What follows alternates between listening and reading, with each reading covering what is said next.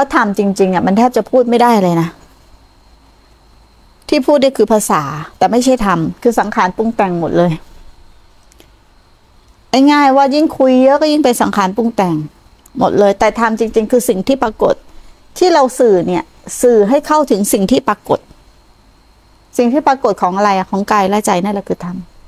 กายใจปรากฏที่ไหนที่นั่นแหละคือธรรมธรรมะมันอยู่กับตัวเราตลอด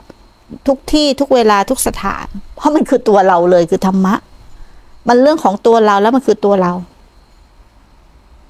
ทำยังไงล่ะ จะเห็นว่าธรรมะคือตัวเรา จะเข้าใจว่าสิ่งทั้งหมดที่เราศึกษามาเนี่ย มันมาจากตัวเราทั้งหมดเลย ตัวเราไม่เที่ยงก็คือธรรมะกายนี้ไม่เที่ยงใจนี้ไม่เที่ยงก็คือธรรมะนี่แหละ แต่เราต้องสัมผัสด้วยใจนะ ไม่ใช่โดยสัญญาด้วยความกรอบจำได้ไหมรู้ ว่ารู้กันมาว่าขันห้าก็ไม่ใช่เรา รู้กันมาว่าตัวเราก็ไม่มี รู้กันมาว่าเราต้องตาย แต่เราได้สัมผัสมันจริงไหม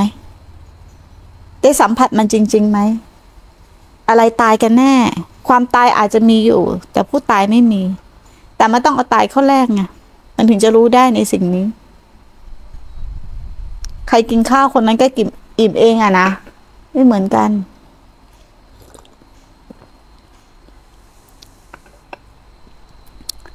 กินเองอิ่มเอง แล้วจะรู้เวลาอิ่มมันก็จะอิ่มเหมือนกัน ทุกคนก็รู้ว่ากินข้าวมันอิ่ม ถูกไหมทุกคนรู้หมด รู้ด้วยอะไรด้วยสัญญาด้วยกิริยาที่มันคิดนี่รู้ด้วยสัญญา ถ้าทุกคนรู้เหมือนกันหมดคือรู้ด้วยสัญญา ถูกไหมอะ แต่ถ้าลองตักข้าวกินเองอะ อันเนี้ย ปัญญาที่ได้สัมผัสจริง ๆ ต่างกันนะ ต่างกันลิบลับเลย ต่างกันเลยเมื่อเราได้สัมผัสความทุกข์ได้สัมผัสความพอใจไม่พอใจเองเนี่ย เราก็จะรู้ด้วยตัวเอง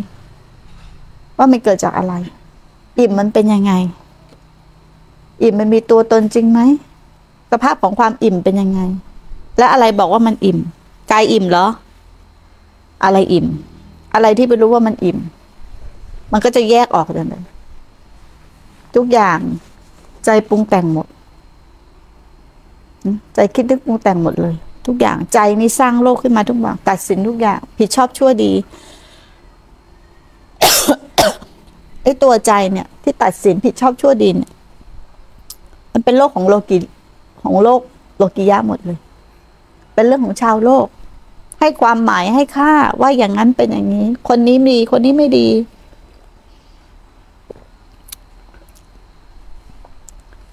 เราเอาโลกไปตัดสิน เอาใจไปตัดสิน แต่เมื่อไหร่ที่รู้ว่าไอ้ตัวที่ตัดสินน่ะ เป็นโลกิยะ เป็นตัวตัดสิน เป็นเรื่องของโลก เมื่อไหร่ที่เห็นมันนะ ว่ามันถูกปรุงแต่งขึ้น มันจะเป็นโลกุตละ มันจะพลิกเป็นโลกุตละเลย โลกุตละคือพ้นไปจากโลก พ้นไปจากสมมุติ แต่ต้องใช้โลกียะนี่แหละในการเรียนรู้ หรือใช้สมมุตินี่แหละ เรียนรู้ ถึงจะเข้าใจวิมุตติ